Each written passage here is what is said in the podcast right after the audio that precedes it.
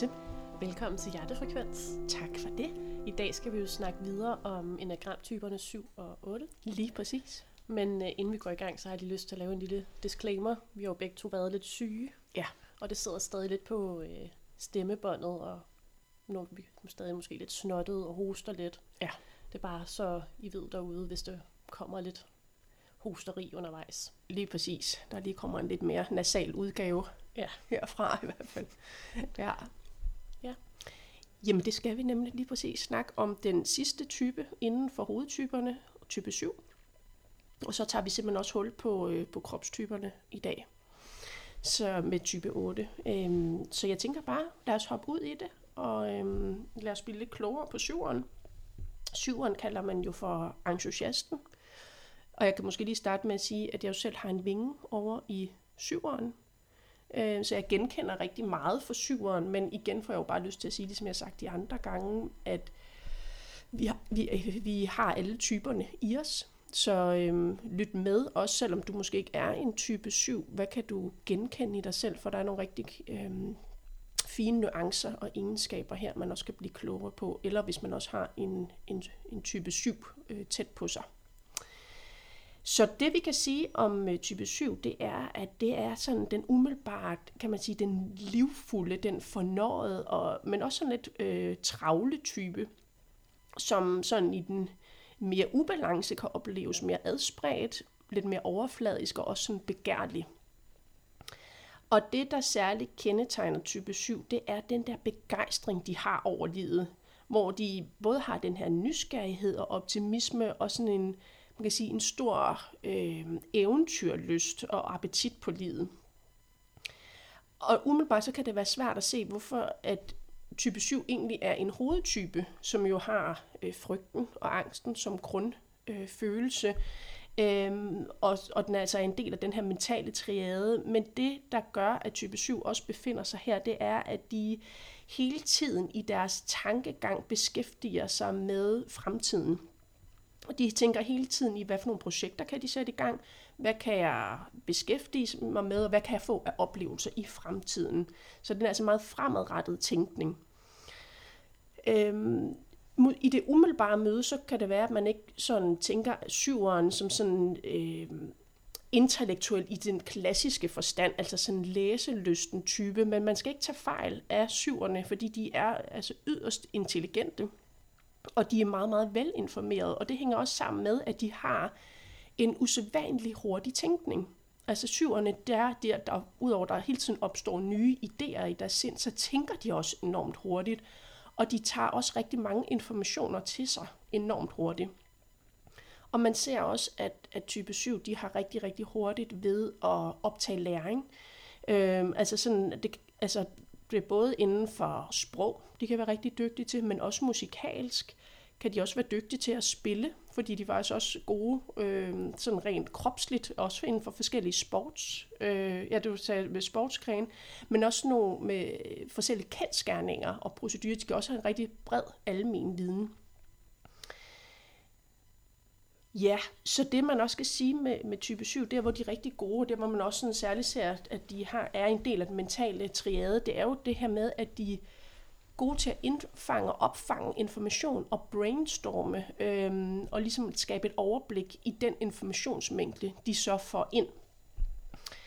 Det der også kan være ved type 7, fordi de har så meget energi, og de vil gerne så meget, så de sætter enormt mange projekter i gang.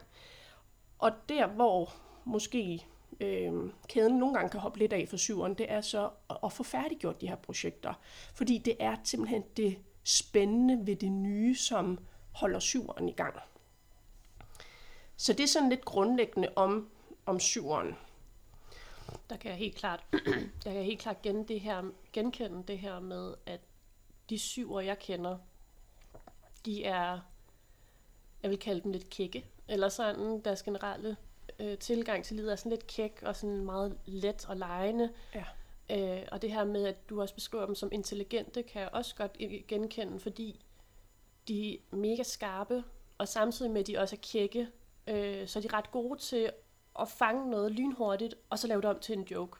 Ja. Hvor nogle gange, så skal jeg lige bruge lidt længere tid på at have den op og vende, inden det kommer Lige præcis, før man forstår igen. pointen. Ja, Ja. ja, kan jeg godt genkende. Øh, hvor altså, de syv, jeg kender, de er bare skarpe Ja. og på. Og altså, jeg ved ikke, om det er et, kan være et syvertræk, men de kan også godt være lidt sarkastiske en gang imellem. Lige Fordi præcis. de er netop ret skarpe.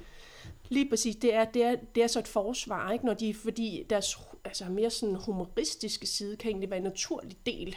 Altså, men går de over i den mere sarkastiske og bliver sådan lidt mere smålig kritik eller sådan, så er det, man ser en tendens til, at de går over mod et. Og det er, når, når syveren bliver, bliver stresset, Ja. som vi også kommer ind på, så, så vil man helt klart se den mere sarkastiske side komme frem i dem. Ja. Ja. Ja, giver god mening. Ja. Så hvis vi prøver at se på også der, hvor syveren kan blive sådan mere fastlåst, altså når, når personlighedsmønstret tager over for syveren, og det er også oftest her, vi befinder os måske på middel eller lavere bevidsthedsniveau.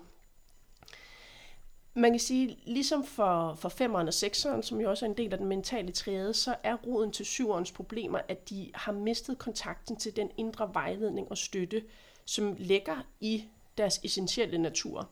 Øh, og det skaber sådan en dyb angst i dem, fordi de så har en eller anden, ikke bevidst, men ubevidst øh, overbevisning om, at de ikke ved, hvordan de skal træffe konstruktive valg for sig selv eller for andre.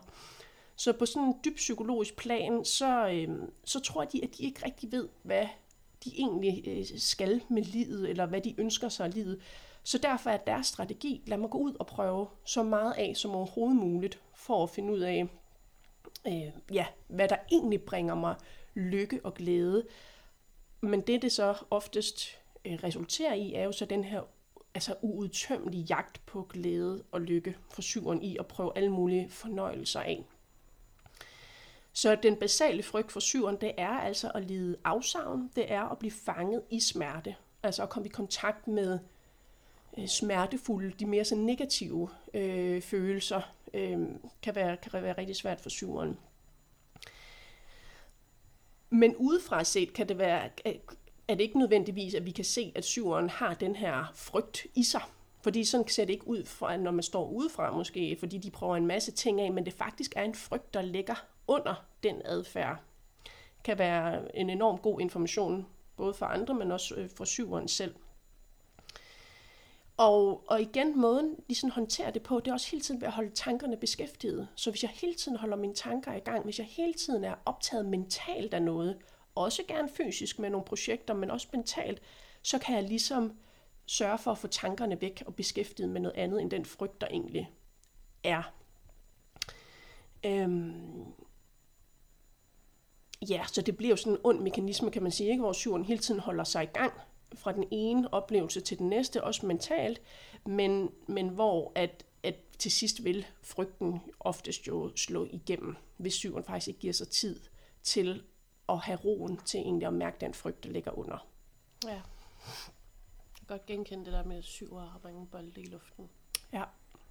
Sådan, uha, sikkert et højt tempo, Yes. I kan køre i. Jeg kan huske, øh, i sommer, tror jeg det var, jeg kom hjem til dig og din mand. Mm. Vi var kommet hjem fra ferie. Ja. Og jeg var enormt drænet mentalt den her sommer. Og jeg, altså, jeg, jeg, altså, jeg ved ikke, hvorfor jeg var så dvask. Jeg fik ikke udrettet noget som helst til min ferie. Jeg føler bare, at jeg lå herhjemme nærmest bare og var til. Kommer jeg hjem til jer samme dag, som I er kommet hjem fra ferie. Og hvad har din mand ikke nået at lave samme Som er dag? syver, skal det lige Eller, ja, det var- øh, siges. ja. Ja. Vigtig, vigtig pointe. ah, men han havde da lige nået at ordne noget ude i haven, og der var gået i gang med at vaske tøj, eller jeg kan ikke engang kan huske det, men det var bare sådan, han havde nået sindssygt mange ting, og Ja, var sådan, ja. du har nået mere i dag, end jeg har nået på hele min ferie. Ja. Det var sådan lidt den der, interessant. huha, Ja. sikkert højt tempo. Jamen, altså, hvad han ikke kan nå øhm, på af øh, enormt kort tid. Altså, så den der effektivitet, og det dræner ham nemlig ikke. Og det, der er lidt interessant, det er, at selvom jeg har en syvervinge, jeg, kan, jeg, kan meget, jeg kommer meget mere i kontakt med min syvervinge, når det er, jeg for eksempel er sammen med mine veninder, hvor der ikke er, er nogen af nogle af- af mine helt tætte veninder, hvor der ikke er nogen syver. Der den side af mig kommer meget mere frem, men i, i mødet med min, med min mand, kan jeg jo også, fordi han er så, han er, man kan sige, i sin grundlæggende type jo er syv, så står det meget mere frem. Ja. øh, hvad, hvad den, øh, hvad man kan sige, den står i hvert fald, det står ikke lige så tydeligt frem, der træder min grundtype mere frem i dynamikken med ham. Det giver god mening, det der med at i møde med forskellige andre typer, Ja. der kommer også forskellige, altså en, øhm, ens forskellige facetter jo også frem på forskellige vis. Lige præcis. Ud fra den dynamik, man så indgår i. Ja. Der. Ja. ja. Så det, man også kan sige, der er særligt centralt for syveren, det er, de har et meget stort behov for frihed. Oplevelsen af, at de har muligheder hele tiden. De vil gerne hele tiden se, hvad, hvad er det forskellige, de kan i forskellige situationer, så de ikke er låst fast. Øhm, og de kan jo så begynde også sådan at sætte tempoet op, øh, for ligesom at, at søge efter det, de tror giver dem frihed og tilfredsstillelse. Men ved den her øgede tempo, så bliver de faktisk mere hektiske, øh, og så bliver de faktisk dårligere til at træffe valg, som gør dem frustrerede. Og det skaber så den her onde cirkel, hvor de egentlig får færre ressourcer fysisk, følelsesmæssigt og økonomisk. Så det er noget af det, når vi er inde på at snakke om, når personlighedsstrukturen ligesom tager over. Det er noget af den onde cirkel, som syveren kan fanges i. Så noget af det, syveren med fordel kan være opmærksom på, øh, for ikke at bevæge sig yderligere i den forkerte retning, det er den her tendens til, hvis man ikke tænker det direkte, så er det i hvert fald sådan en følelse af, græsset er grønnere på den anden side. Ah, hvis jeg lige har det her, eller, så, eller hvis jeg lige gør det her, så, så er det fedt. Øhm, så den der med, at de glæder sig hele tiden over fremtiden. De glæder sig hele tiden over, hvad øhm, den nye oplevelse i fremtiden kan bringe mere end at være til stede i nuet. Så det bliver ligesom løsningen på utilfredsheden, de oplever i det nu. Det er ved mentalt at bevæge sig hen i fremtiden. Mm. Det man også faktisk kan se særligt for syveren, det er, at de, øh, de kan have rigtig svært ved kedsomhed. Altså det kan vi jo alle sammen, så hvis vi også lytter med her, øh, så syveren i os alle sammen, er den faktisk meget øh, interessant pointe, det her med, at de, de, de, de kan klage over, altså de oftest oplever kedsomhed, eller og hvor meget de faktisk ikke bryder sig om at være i kontakt med den.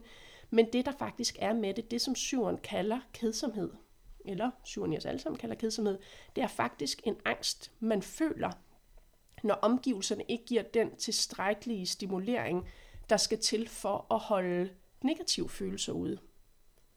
Så at faktisk under den ligger ja, frygten og angsten for, at man ikke får tilstrækkelig stimulering. Nå. Så meget, Ja, det er ret interessant. ja, det er det faktisk. Det giver på en måde helt vildt god mening, når du siger det. Ja. At det er sådan en mild uro. Ja, men det kan man op nok opleve i forskellige grader. Men, Ja. men ja, en form for uro, ikke? Lige over, at- præcis. Jeg kan, altså, når jeg har oplevet det slemt, så har det været sådan en sådan håbløshed, eller sådan en meningsløshed med livet når det er, at det, altså, jeg virkelig har oplevet det i en ekstrem grad. Lige præcis. Den, den genkender jeg også, og det ved jeg også fra flere syver, at den, det kan være den oplevelse, der nemlig kan tage frem af den her, jamen så alt meningsløst. Og Ja. den tror jeg nemlig kan være særlig svær at være med for syveren, fordi hvis, hvis alt er meningsløst, så er der jo ikke noget glæde at finde i fremtiden. Hvad er så meningen? Og det ser man nemlig også hos mange syver, den her tunges, eller øh, de, de, de oftest ikke vedkendte sig, i hvert fald ikke med, men man også er på et højere bevidsthedsniveau, men de har nemlig den her tunge side af sig. I hvert fald hvis man ikke har tilladt den også at være en del af sig. Så det man også ser i nogle tilfælde, øh, Robin Williams, skuespilleren, som begik selvmord, mener man også er en syver.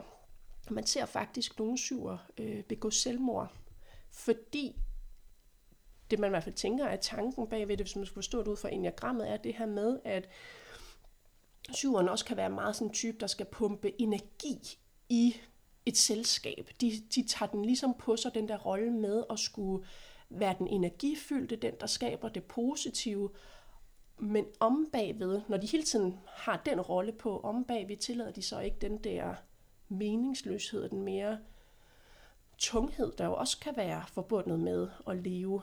Ja. Øhm, så hvis, hvis man har levet meget over i den ene, kan den anden også komme frem. Øhm, og, og så ser man simpelthen, øh, ja, det er jo i værste konsekvens, ikke, at selvmord kan blive et, øh, en måde at håndtere den smerte på. Ja. Ja. Ja. Virkelig. Også ekstremt. Eller Ja. sådan, når det er Lige præcis. Og det kan man sige, det er jo for alle typer, at man at det kan blive så ekstremt, ikke? men det er bare, det har jeg i hvert fald hørt fra flere, det er særligt for type 7.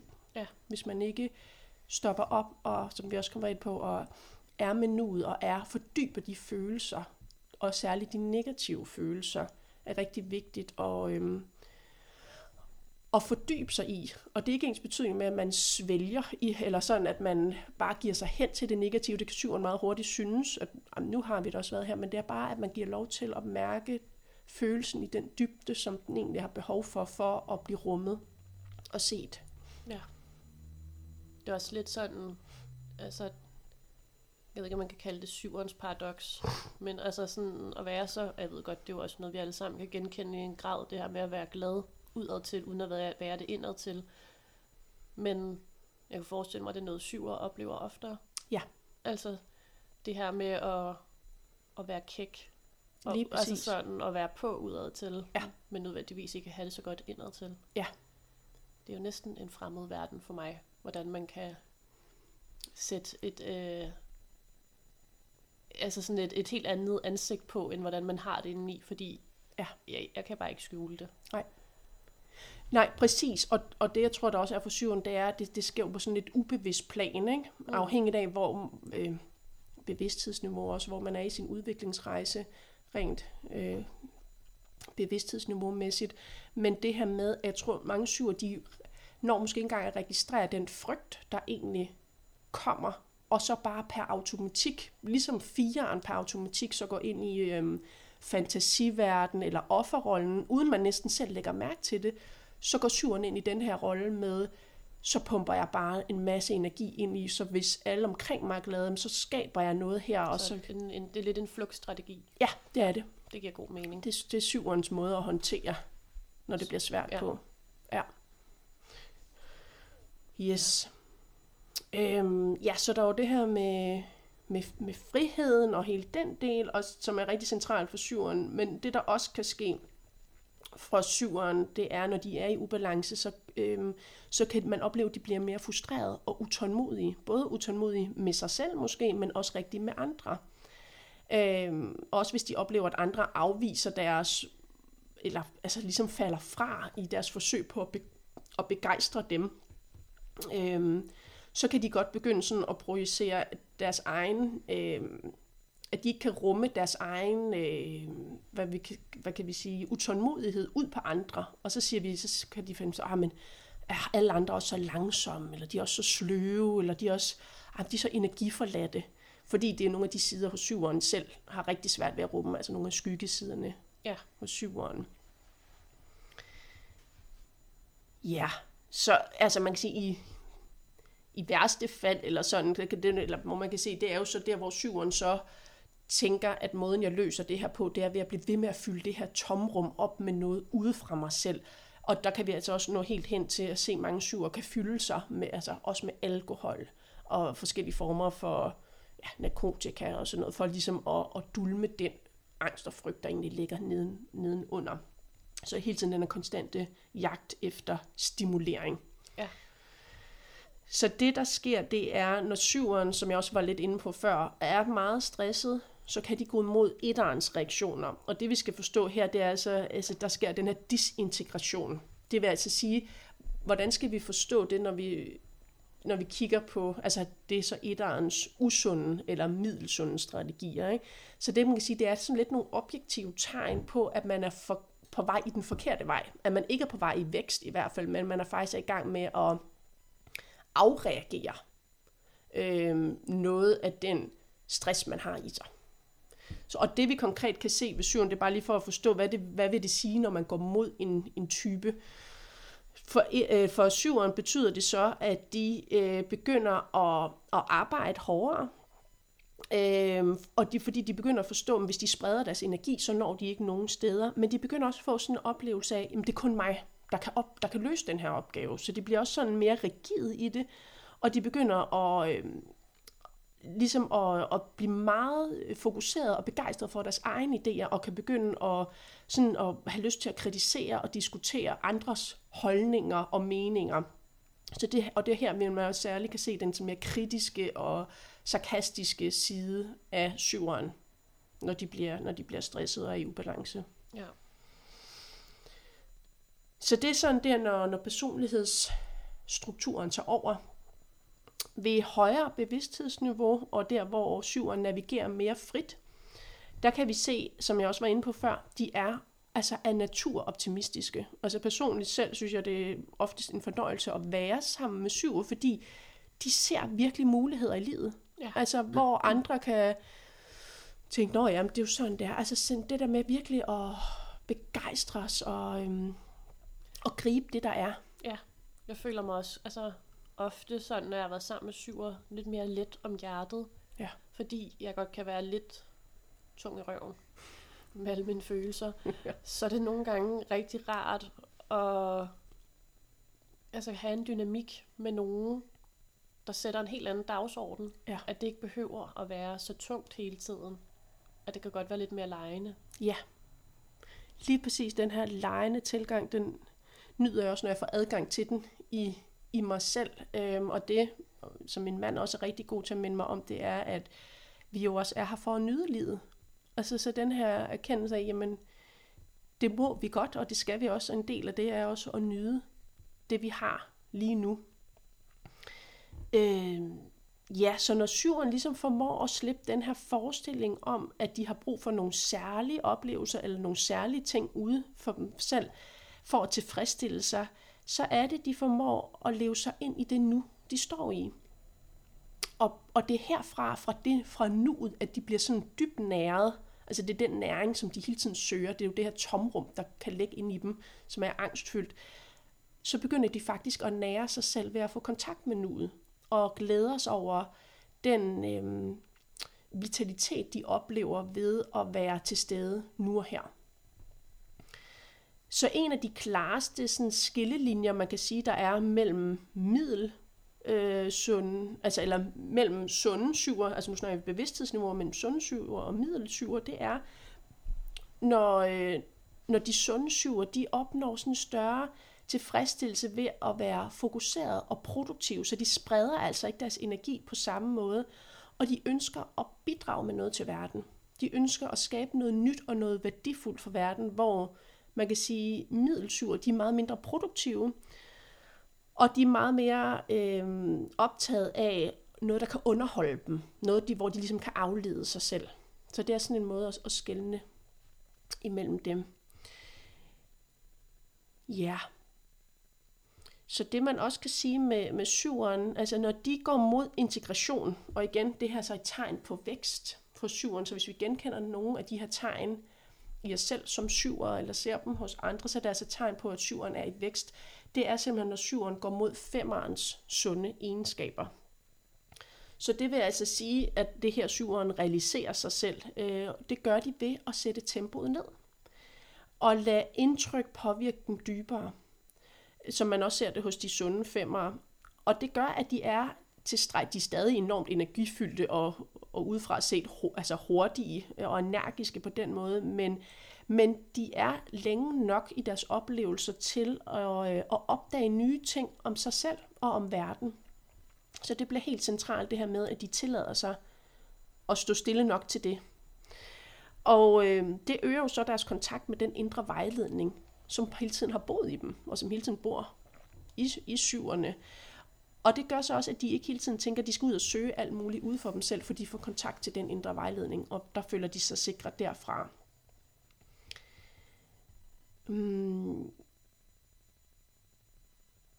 Ja. Ja, så det, mm, hvad kan man sige, det der også er særligt vigtigt for syveren i den her, øhm, man kan sige, transformationsproces, eller det der i hvert fald er en god opmærksomhed for syveren, når de øh, går mod øh, vækst og udvikling spirituelt og menneskeligt set, det er deres evne til at bevare kontakten med nuet. Fordi at det er jo netop, når de får kontakt med nuet, at de får vagt den smerte, den indre tomhed, den angst, øh, som de jo hele tiden forsøger at bevæge sig væk fra. Men hvis de formår at være nærværende også med den, og rumme den, og herfra blive i nuet, så er der virkelig en meget, meget fin transformationsproces i gang. Fordi det, der også er vigtigt at huske på, det er, at hvis syveren ikke, eller det er jo, og det er jo syverne alle sammen, hvis vi ikke kan rumme smerte, så kan vi heller ikke rumme vores glæde. Så det er jo den her at få dybden med i, i følelserne. Ja, en fin balance, altså, ja, som vi jo alle sammen skal opnå, men på syverens måde. Lige præcis. Så her til sidst, i hvert fald for syveren, så kan vi sige, hvad for nogle opmærksomheder kan man særligt have med sig i sin, øh, i sin rejse, sin udviklingsrejse. Så vi har allerede sagt det, men det kan da godt lige kræve en, en gentagelse, det her med at sige, stop op og mærk følelsernes dybde.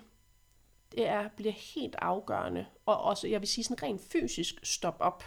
Fordi det er svært, fordi så tror jeg, at syren godt lige kan tænke, ah, men så kunne jeg jo lige få ordnet det her, imens jeg lige mærker mine følelser. Det, det, prøv også lige, hvordan det vil være faktisk at sidde ned, lige og mærke, hvordan de bor i kroppen. Øhm, og prøv også at lægge mærke til, fordi som syveren, som er jo en del af den mentale træde, prøv at lægge mærke til, hvad er det, der hiver dig væk fra at mærke følelsen. Højst sandsynligt en tanke om et eller andet projekt måske, eller et eller andet, man lige skulle gøre, eller noget nyt, man kunne sætte i gang, eller et eller andet. Prøv lige at mærke til den tanke, registrere den, og gå tilbage og mærke følelsen. Så det er også sådan lidt en mindfulness øvelse her.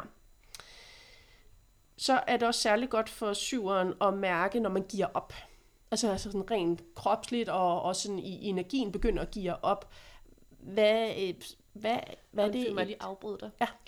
Siger du at give op, eller at give? Altså, ligesom at give, at, altså, ligesom at man godt giver op. Præcis. Okay, jeg skulle bare lige være sikker, for jeg ja. hørte, som du sagde, at give op. Nå, det er godt. Det er godt, du lige... Ja, ja lige præcis. Nej, når de giver ja. op. Ja, ja.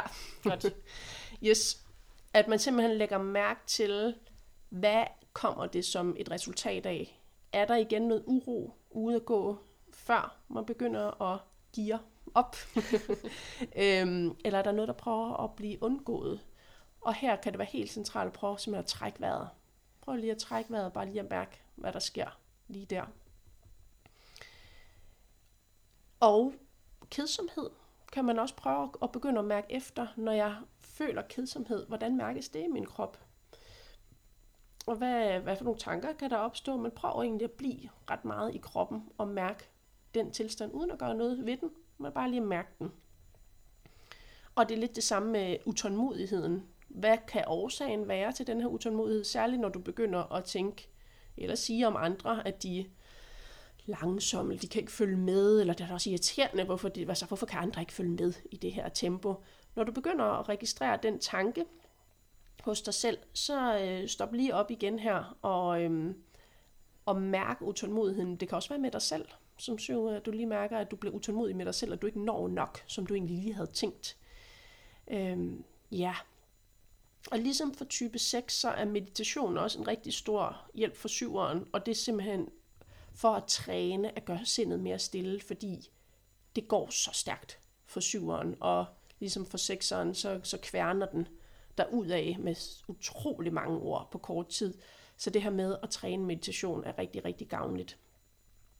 Særligt for syveren, så vær opmærksom på, hvordan du afslutter din meditation, fordi at øh, for mange syver, så kan der være sådan en perfekt done øh, checktegn, og så hopper jeg videre i alle mine projekter. Men prøv at se, om du kan bevare noget af den stillhed og centrerethed, der i hvert fald kan opstå under en meditation, og prøv at føre den med ud i dine projekter, du så har for dagen eller resten af din dag. Så ligesom tager den med videre, så det ikke bare er et projekt, der skal, skal klares. Ja, og det man også som syver kan være opmærksom på, det er jo den her, hvis man begynder at fange sig selv i den her rolle med at skulle underholde andre, at man skal pumpe energi i noget. Prøv at lægge mærke til, øh, når du gør det for det første, men også prøv at sidde og reflektere over for dig selv, hvem gør jeg det egentlig for? Og, og her gør jeg det egentlig også for, at der er noget, jeg ikke selv helt kan rumme og være med.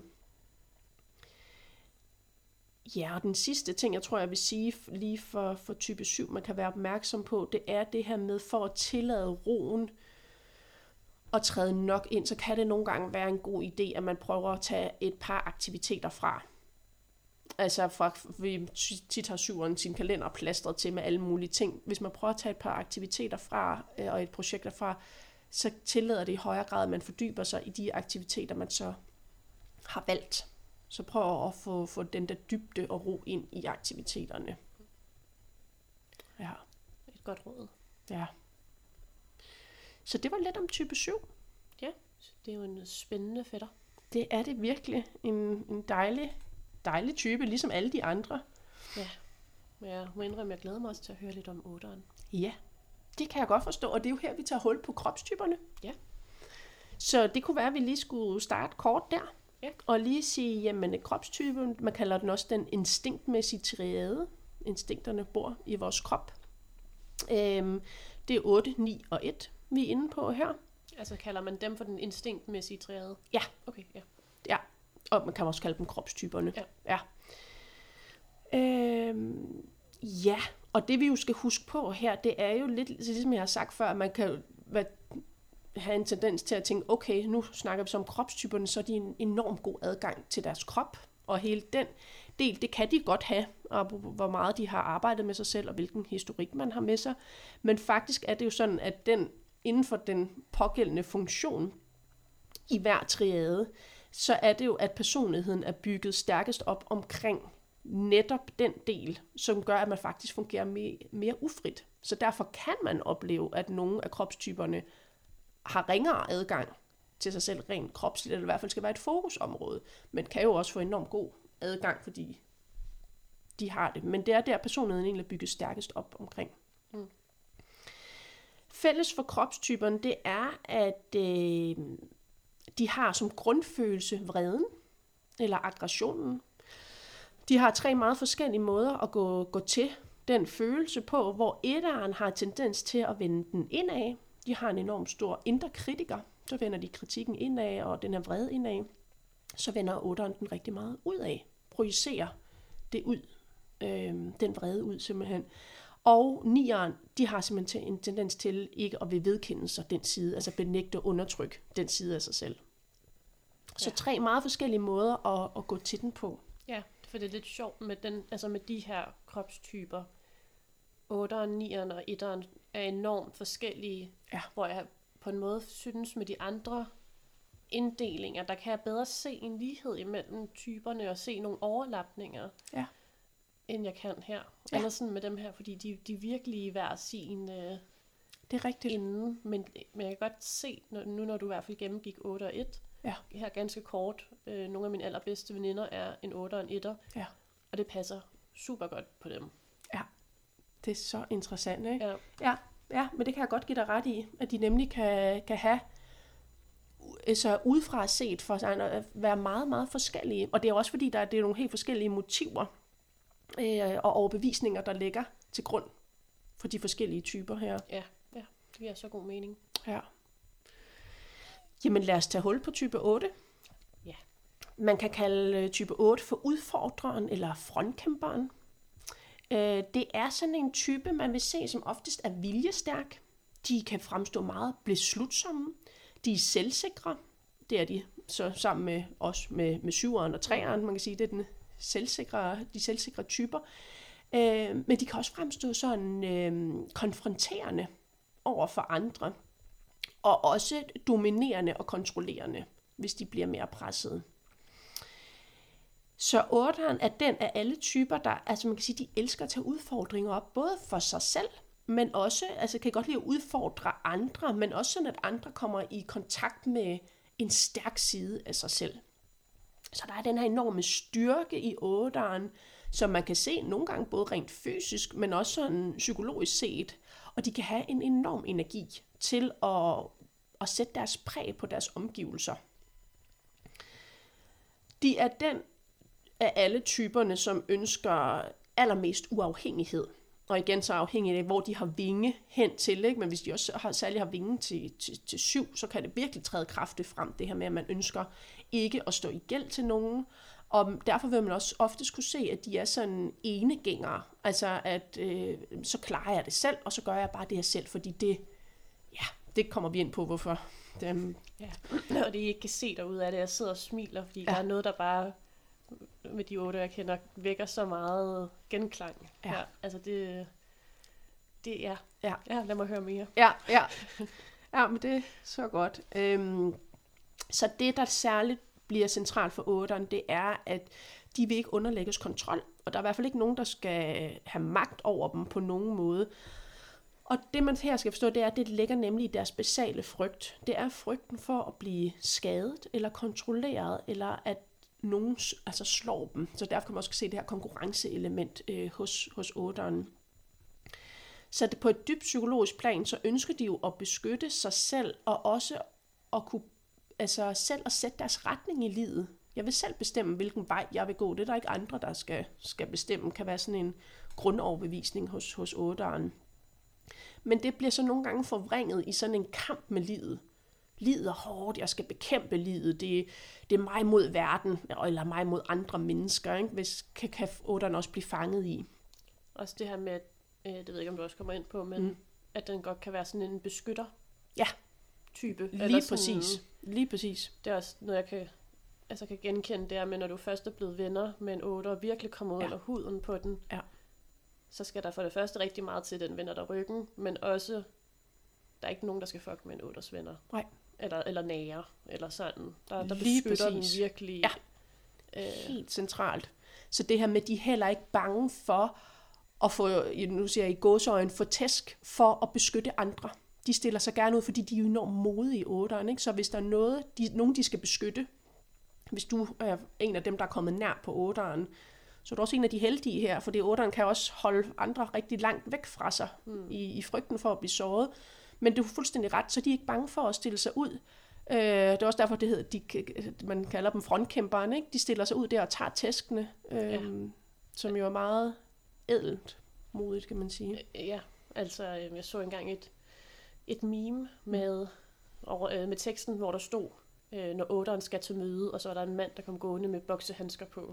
Præcis. Jeg var bare sådan, ja, det tror jeg passer meget godt. Det kan jeg virkelig også godt genkende med de otter, jeg har i mit liv. Ja, Der er altså nogen, der skal ud og have gennemført nogle ting. ja lige præcis. Ja. Ja, så som vi lige var inde på, det der, der også kan ske for otteren, jo desværre er, at de også kan skubbe andre fra sig af frygten for at blive såret.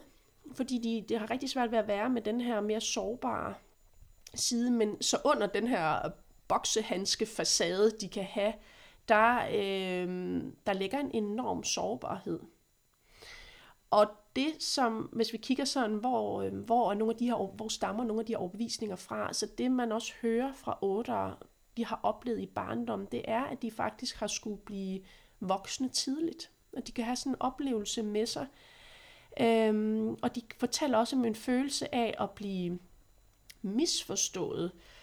Måske kvæg, der er sådan lidt øhm, øh, for andre se voldsom fremtoning nogle gange, men også den her øh, oplevelse af at blive afvist, eller, eller blive forrådt simpelthen. I barndommen kan de, nogle otter kan faktisk sådan helt præcis sige, at de husker sådan en kerneoplevelse af det her med, at de så tænkte, okay, mm, så verden og mine forældre eller min omsorgsperson kan tydeligvis ikke beskytte mig, så jeg må klare mig selv her i verden. Så det er også noget, det otteren har med sig, at, at de simpelthen får den her overbevisning om, at hvis jeg er for givende eller for sådan for, for venlig, jamen så det, det er svagt eller blødsydent, og så kan jeg simpelthen ikke overleve i verden. Jeg skal meget mere være på vagt for faktisk at kunne nære mig selv og få det, jeg har behov for. Så det otteren meget tidligt tager med sig i livet, det er, at jeg skal være stærk, og min, jeg skal have en et stærk vilje i livet. Jeg skal være ihærdig og udholden for at klare mig. Og det er også de egenskaber, de vil søge hos andre mennesker. Det er også derfor, de kan udfordre andre mennesker. De kan bringe nogle af de her ting frem. Det, der også er godt at vide, også for os andre, som har otter i vores liv, altså, det er, at otterne de ønsker egentlig at vide, hvor de står i forhold til andre. Så de sætter rigtig stor pris på, at folk faktisk taler lige ud af posen. Siger tingene, som de er. Og, øh, så, og, og omvendt kan man også sige, hvis nogle af de typer, som har tendens til at pakke det mere ind, eller har lidt svært ved at sige, udenbart kommer man måske lige til, til, til at tænke på ni, type 9 kan have lidt svært ved sådan at ja, hævde sig selv, eller sådan. Så hvis, hvis 8'eren oplever den her, så kan de godt blive mistænksomme, og det gør, det gør dem øh, utrygge. Og omvendt, så kan man også sige, at otterens kommunikationsform, så de gør jo det, som de også godt kan lide ved andre. Du får at vide, hvor jeg står, bum, bum, bum. Det kan godt virke ret voldsomt. De kan godt opleve vrede eller kritiske, selvom otteren måske egentlig bare tænker, jamen jeg lader dig bare vide, at det her det er min mening og holdning. Ja, altså øh, ja, det der med, at otteren godt kan lide at være direkte, og at man er direkte tilbage, kan nogle gange godt øh, ikke, ikke være forvirrende, men det kan stadig godt forundre mig ja. med min 8 veninde. Jeg har et eksempel på en gang, hvor vi, vi, øh, vi havde drukket noget alkohol, vi blev ret fulde, og hun blev ved med at snakke, og hun blev ved med at afbryde mig. Og, og, det er sådan en, og jeg har lidt, øh, nok også kvæg min type 4, så trækker jeg mig en lille smule, men hun blev ved med at afbryde mig. Det blev ret meget. Sidste sagde jeg til nu skulle hun holde sin kæft og lade mig snakke færdig. Og jeg blev sådan helt, hold da op, hvor var det voldsomt sagt. Og hun var bare sådan, nå ja, ja selvfølgelig. Ja. Og, jeg sådan, og da vi gik i seng, blev jeg sådan helt, nej, nej, nej, nej, altså, har jeg såret hende nu? Og jeg, kunne, jeg fik så dårligt samvittighed. Og hun var bare sådan, nej, jeg var da skide irriterende. Det var da godt, du sagde, at jeg skulle lade være med at afbryde dig. Ja. Jeg kan da godt selv se det. Så det var bare sådan, nå ja, det er super. Ja, virkelig godt eksempel. Så det er sådan en, ja. åh, jeg, er stadig, jeg kan godt mærke, at jeg har lyst til at pakke tingene ind. Ja. Også når vi diskuterer ting, så kan jeg blive sådan helt opildnet følelsesmæssigt, og hun er bare sådan, hm, det er da fint nok, du må da godt have din holdning. Ja. Jeg var sådan, nå, det er bare mig, der er lidt følelsesmæssigt opstemt ja, ja, over præcis. den her debat, men okay. Ja. Det er ret sjovt, at øh, der er vi virkelig helt forskellige. Ja. ja, lige præcis. Så det er jo virkelig nogle virkelig gode eksempler, ikke? og en god opmærksomhed at have, hvis man også, det kan også være nogen, man er, så nu siger jeg, gå så en tvunget til, nogen på arbejdspladsen, man er tvunget til at arbejde sammen med, og vide, okay, altså det kan i hvert fald være en, en måde, og øh, at det kan være faktisk være tryghedsskabende for otterne at vide, men det er sådan her, jeg har det. De vil gerne have sandheden frem for, at det er pakket ind i sødt lyserødt papir. Ja. Ja. Super godt. Ja, men øh, lad os gå til øhm, noget af der, hvor otteren kan blive fanget sådan i deres personlighedsstruktur, når otteren bliver mere øh, stresset, og når de fungerer på et lidt lavere bevidsthedsniveau. Så når, når otteren føler, at de er nødt til at beskytte sig selv, og de ikke tillader andre at hjælpe sig, eller få støtte, eller noget for andre, det er sådan en god opmærksomhed på, at otteren er på vej i den forkerte retning og ikke er i sådan en vækstretning. Så det der med, når de begynder at afskære sig fra hjælp og støtte for andre i det hele taget, også nu skal jeg bare beskytte mig. Øh, og det er også her, man vil kunne opleve, at otteren bliver mere kontrollerende, og hele tiden de har på indersiden en oplevelse af det her med, at livet er en kamp, og alt er hårdt. Man kan sige, der, når otteren virkelig bliver presset og stresset, øh, det er der, de faktisk føler sig sådan troet. Det er, altså ser man sådan en mere aggressiv side af dem. Det kan man i hvert fald komme, og sådan kynisk det kan blive sådan lidt hårdhjertet, har der nogen, der beskriver dem som. Øhm, og der kan jo også komme sådan, altså den lidt uforudsigelige, eksplosive sider hos dem frem, med altså vredesfyldt, øhm, kan, kan også blive karakteristisk for dem der. Øhm, ja, og nu kommer vi nemlig også ind på det her med, at du siger, for, altså forsørgeren i åderen, ikke? Det, det, øh, det, fordi de kan være enormt flittige, øh, og de kan arbejde rigtig meget, og de gør det rigtig gerne med sådan en øh, tanke om, jamen jeg, nu sørger jeg også for min familie, eller for mine venner, eller sådan. Men det, der så også kan ske, når otteren, fordi de har så meget energi, så kan de også blive sådan, ja, arbejdsnarkomaner. De kan virkelig arbejde utrolig meget. Øhm, og det gør simpelthen, at de mister noget af kontakten til de mennesker, som står dem allernærest. Og det kan og forvirre otteren sådan lidt det her med, jamen, jeg gør det jo for jer, men, men det, som man også nogle gange gerne vil have, det er jo den, den kontakt, som man så mister. Ja. Er der ikke også noget, i, altså i det her med otteren måske gerne vil have noget kontrol? Altså styre? Rigtig meget, ja. Lige præcis. Altså styre det, der sker? Jo, lige præcis. Altså kontroltab er det mest jeg har hørt, frygtelige en 8 kan, kan, altså kan opleve. Lige præcis, fordi i kontroltabet bliver 8'eren jo, for, kan de få en oplevelse af, at de er afhængige. på en måde af andre, eller de kan i hvert fald ikke barrikere sig mod sårbarheden. Så ved at kontrollere og dominere andre, det er i hvert fald den overvisning, de har fået med sig, så kan jeg også styre øh, i bund og grund den sårbarhed, som jeg ikke vil i kontakt med. Altså helt det, ligesom vi snakker med i til barnbens, der hvor de har følt sig misforstået og afvist og forrådt. Det er den følelse, de faktisk ikke vil tilbage og mærke, så de hele tiden har fået en strategi om, jamen, så går jeg ud og kontrollerer min verden og menneskerne, der er i den. Ja, det er det, min veninde der, hun har delt op i ting, hvor hun frivilligt kan miste kontrollen, og ting, hvor hun ufrivilligt kan miste kontrollen. Ja, interessant. Ja. Hvad, ved du, kender du nogle karakteristika inden for de, de to forskellige? Jeg tror, hun øver sig mere på at, sådan, at kunne slippe kontrollen. Ja. Og jeg øh, er lidt usikker, men jeg tror, at det er mere sådan, altså det er jo det negative. Ja. Det er, altså de rigtig svære ting. Yes. Der er der nogle ting, der var sådan, der, der skal kontrollen være hjemme. Yes. Men når det er i den lidt lettere kategori, hvor Ja. det ikke er så farligt, Ja. så der kan det være okay Ja. at frivilligt miste kontrollen.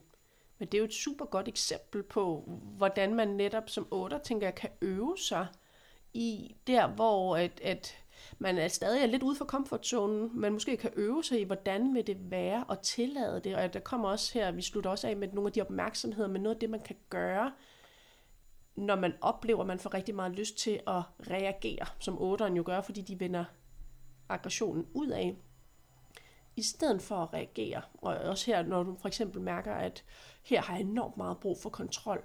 Prøv at stoppe op og mærke den energi, der også ligger, særligt når du i hvert fald har lyst til at reagere. Den der, vi kan også andre mærke det, ikke, når, vi, når vreden virkelig tager os, man kan mærke på den der pulserende energi, der er i vreden. Men det er faktisk et meget interessant eksperiment at lade den, i stedet for at reagere den, og reagere den ud, som jo bare fastholder mønstret, prøv at mærke, hvordan den er i kroppen. Og prøv, altså gør det lidt til et eksperiment, det her med at mærke, hvordan den bevæger sig i kroppen, og hvordan man faktisk kan mærke, at den skifter sådan over tid. Det synes jeg er et ret altså, øh, interessant altså måde at gå til det også, altså også for andre Ja. typer. Selvfølgelig, vi alle sammen kan jo har en del af 8 og 9 men Lige Ja, præcis. meget interessant også at gå til sin vrede på den måde. Hvis man lige får bare en lille smule kontrol over, nu siger jeg frontallapperne, ikke? men det er jo tit ved vreden jo gør, at vi instinktivt kommer til at handle. Men hvis vi rent faktisk lige får grebet den og får mærket vreden, så kan det være en meget interessant oplevelse at mærke, hvordan den har så stor kraft i sig. Og mærke, hvordan hvis du faktisk bare lader den bo i din krop, godt, du kan godt rumme den, og du kan godt være med den, uden at den nødvendigvis skal reageres ud. Ja, spændende. Ja. Ja. Så det vi jo også er inde på her med otteren, det er jo noget af det her forsvar. De har bygget sådan en hel barrikade op, fordi de netop ikke vil opleve den her sårbarhed. Den dybe sårbarhed, der bor i dem. Så, og det der er sådan, det er, at otteren faktisk oftest føler sig såret og afvist af andre. Men det er ikke noget, de i talsætter, fordi vi netop ikke vise den her vedkendelse og den her sårbarhed. Så i stedet for at, at vise det, så, øh, så forsvarer de sig. Eller de går til angreb øh, for at beskytte sig mod den her side. Og det kan jo igen hæmme deres evne til at få kontakt til andre mennesker, både til at lade andre mennesker elske sig, men også at de tillader sig at elske andre mennesker. Som dybest set er det, otteren aller, aller mest ønsker. Det er at, øh, at blive dybt elsket og have nærhed til andre. Og man kan sige, lige præcis det her med nærhed, selv for middelotter, altså når vi befinder os på sådan et middelbevidsthedsniveau, det er et problem for middelotter egentlig at lukke folk tæt nok ind, til de begynder at føle den her nærhed. Og fordi otteren, ligesom for fireren og sekseren, indeholder øh, de her, de her mere reaktive typer, de indeholder meget store følelser.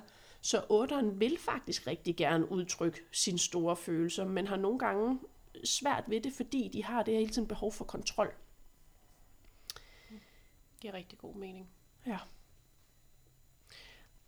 og, med, og det der så også, vi også nogle gange kan opleve hos otteren, det er, at fordi de selv ligesom har lukket ned for deres egen følelsesmæssige reaktioner, eller ignoreret dem i hvert fald, så kan de også sådan latterliggøre, hvis man ser en mere sensitiv side af andre, eller hvis øh, ja, andre viser sårbarhed, så kan de godt afvise den, eller latterliggøre den, fordi ja, de, de sådan set selv har skygge på, på de dele af sig selv.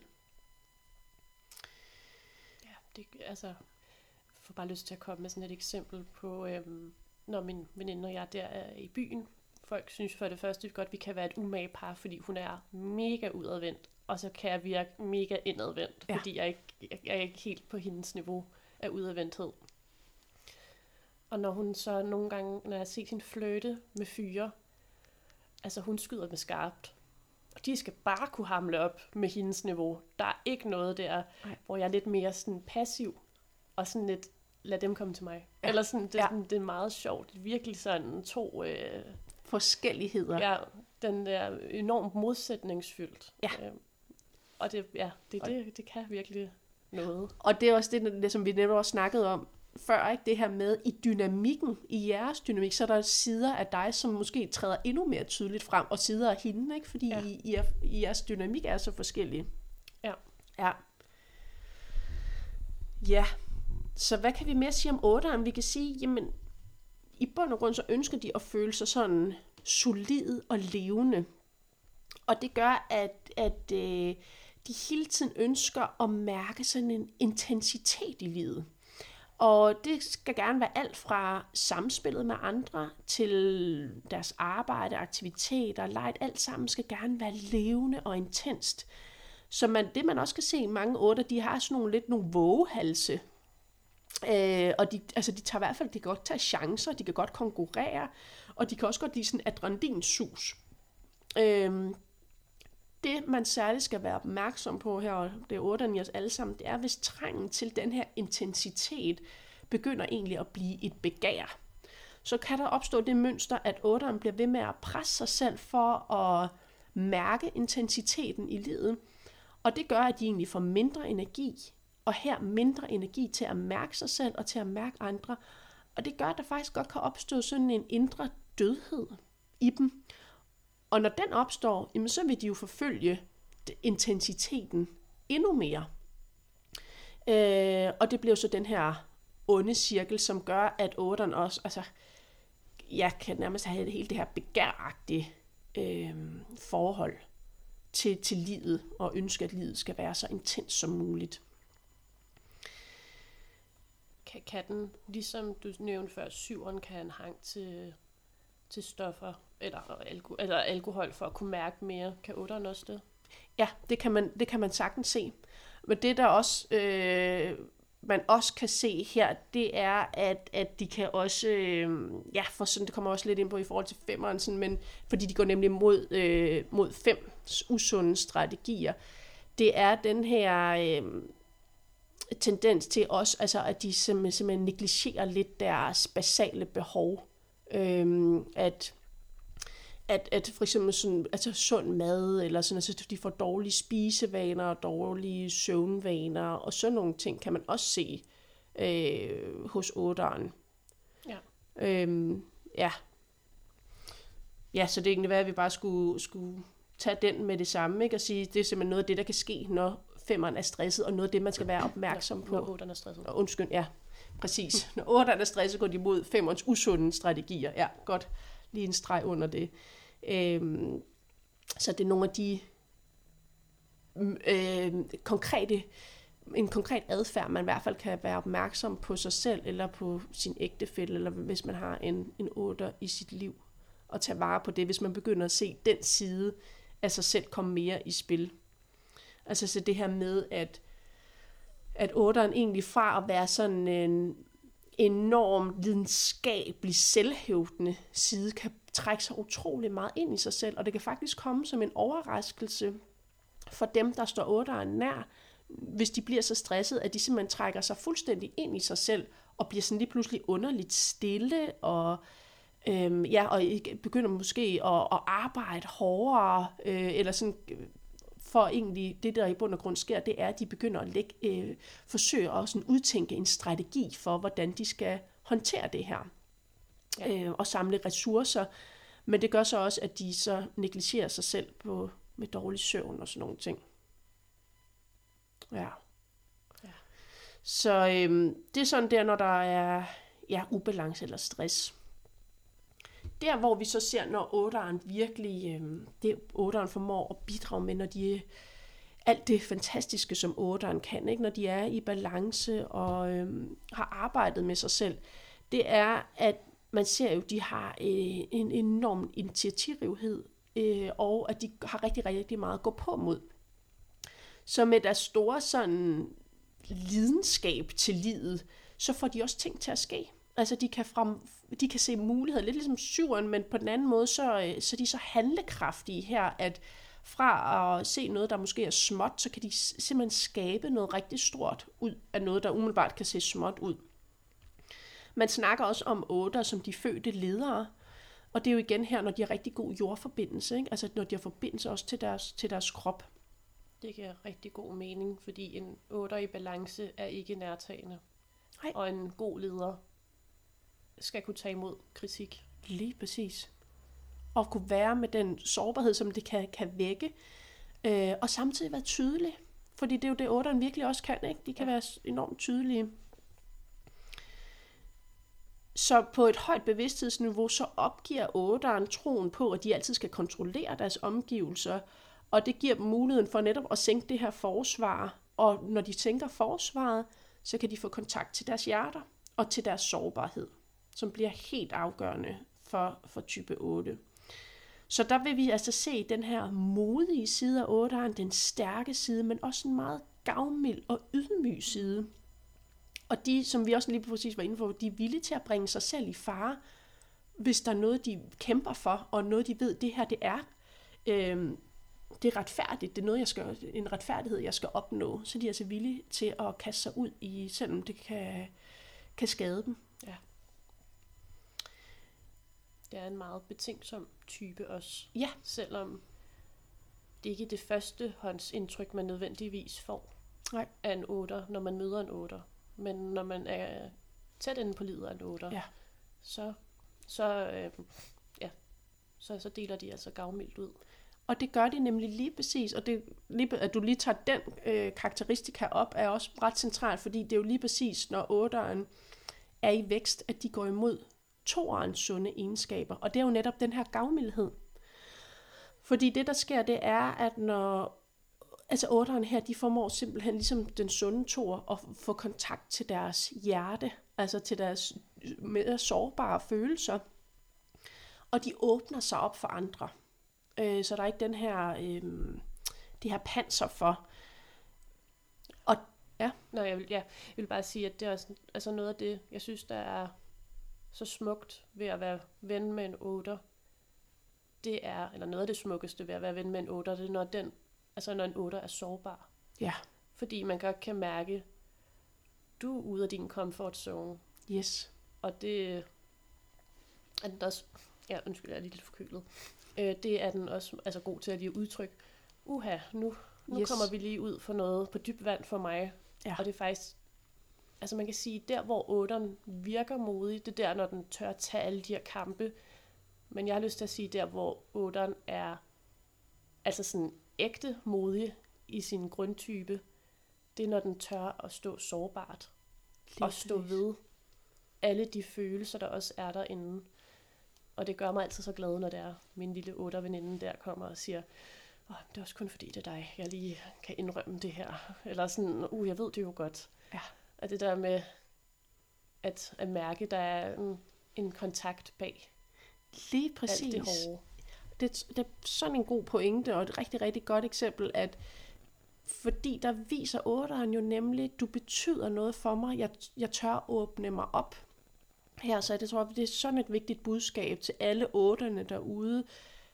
Mærker du en tryghed i relation til hinanden, for Guds skyld forsøg at udforske den og, og åbne din sårbarhed op. Du behøver ikke at stå og lange alt på disken for day one af, men prøv at lege med det og mærke, den, hvor, hvor fint det også kan blive grebet forhåbentlig derude, ikke? når man viser en følelsesmæssig sårbar side af sig selv frem.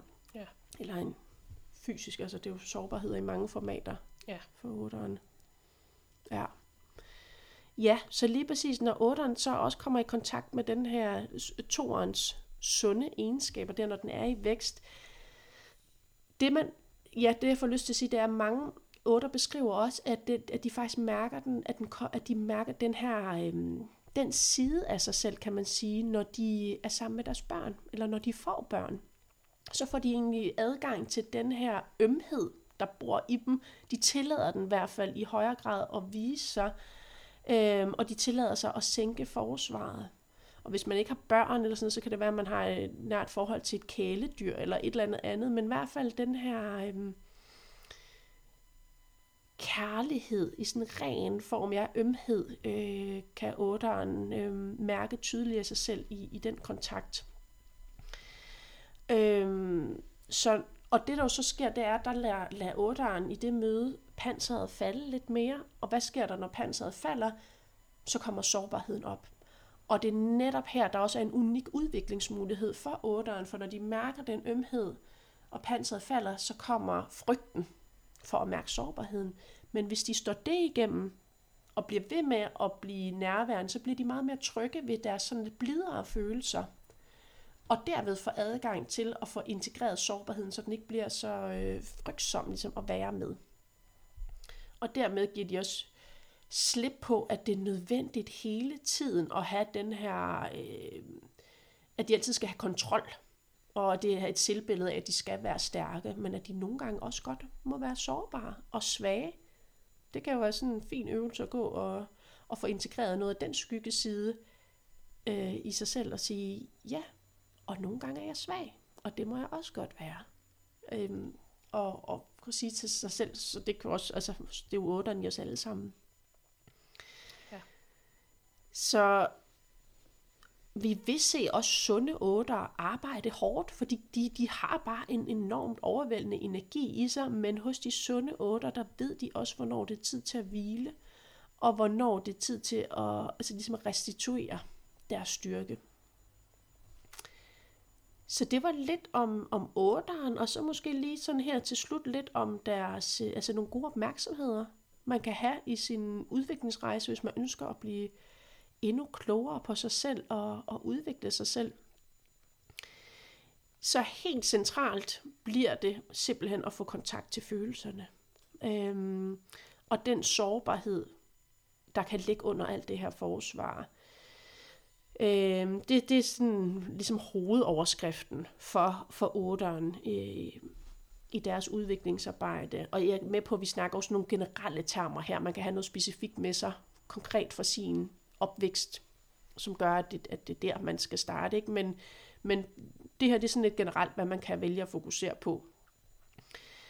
Øhm, ja, og så får jeg bare lyst til at lige sige den der før, ikke? altså den der med, i stedet for, når man øh, bliver såret, så i stedet for at afreagere den og, og begynde at afvise andre, så prøv det der med at lege med og blive der, træk lige vejret og eksperimentere med, hvordan energien pulserer i din krop. Lige for 8'eren er det faktisk også vigtigt at, at, øhm, nævne sovarbejde. Altså øhm, fordi at tabet, eller hvis man oplever tab, det kan være konkret tab, men det kan også være, at man kommer i kontakt med psykiske sorg, som vi alle sammen har med os. Øhm, så de sårbarheder, vi alle sammen har med os. Men hvis du også har oplevet konkret tab, så er det særligt for 8'eren vigtigt at gå ind og, og, og finde en måde at være med det på. Øhm, fordi det er særligt en type, der ikke har lyst til at sige om sig selv, at jeg er sådan en, der har ondt af mig selv og sidde længe. Men lige her er det altså rigtig vigtigt at gå ind og, øh, og kunne være med nogle af de følelser, der opstår. Centreringsøvelser er rigtig gode for otteren for ligesom at sænke stressniveauet. Og det er altså, hvor man finder sådan en balance mellem kroppen, tankerne og følelserne, så det er sådan helt konkret, hvordan er det i min krop lige nu, hvad for nogle følelser og hvad for nogle tanker kommer der, så man begynder også at blive mere mindful, mere opmærksom på, på sig selv på, på alle niveauer. det, der også kan være lidt interessant, synes jeg, for, for 8'erne at begynde at lægge mærke til, fordi de har den her enorme energi, prøv at begynde at lægge mærke til, når du bare laver sådan nogle helt hverdagsting, det kan være, at du står og skræller kartofler, eller det kan være noget havearbejde, eller at du tager fat i et håndtag, når du skal åbne en dør. Prøv at begynde at lægge mærke til den energi, du bruger på det. Fordi for otteren, som har så meget power i sig, så kan de nogle gange altså bruge sådan unødigt meget energi på at skrælle et kilo kartofler, men de gør det ikke nødvendigvis hurtigere eller noget, men de bruger bare enormt meget energi på det. Eller når de tager fat i en dør, altså med hvilken kraft de kan gøre det. Måske døren egentlig godt kan åbnes meget mere mildt og lige så hurtigt. Øhm, og prøv også at lægge mærke til, når du taler, styrken i din stemme, kan du egentlig godt komme ud med det budskab, du skal ud med, uden at behøve at hæve stemmen eller sige flere ord. Så det kan også være sådan en god opdagelse for otteren og øh, lægge mærke til, hvor meget energi bruger jeg, og er det egentlig nødvendigt at bruge så meget energi for at udføre den her konkrete opgave. Ja, så noget af det sidste, jeg tror, jeg vil sige her, er også lige sådan en oplevelse af afvisning, fordi den også er rigtig central for otteren, fordi de oftest kan føle sig meget afvist. Øhm, prøv at lægge mærke til, når følelsen opstår, og læg også mærke til, hvordan du får lyst til at reagere. Får du lyst til at tage afvisningen i opløbet ved at forsvare dig, eller ved at afvise den anden først. Så begynd også at lægge mærke til dit mønster der.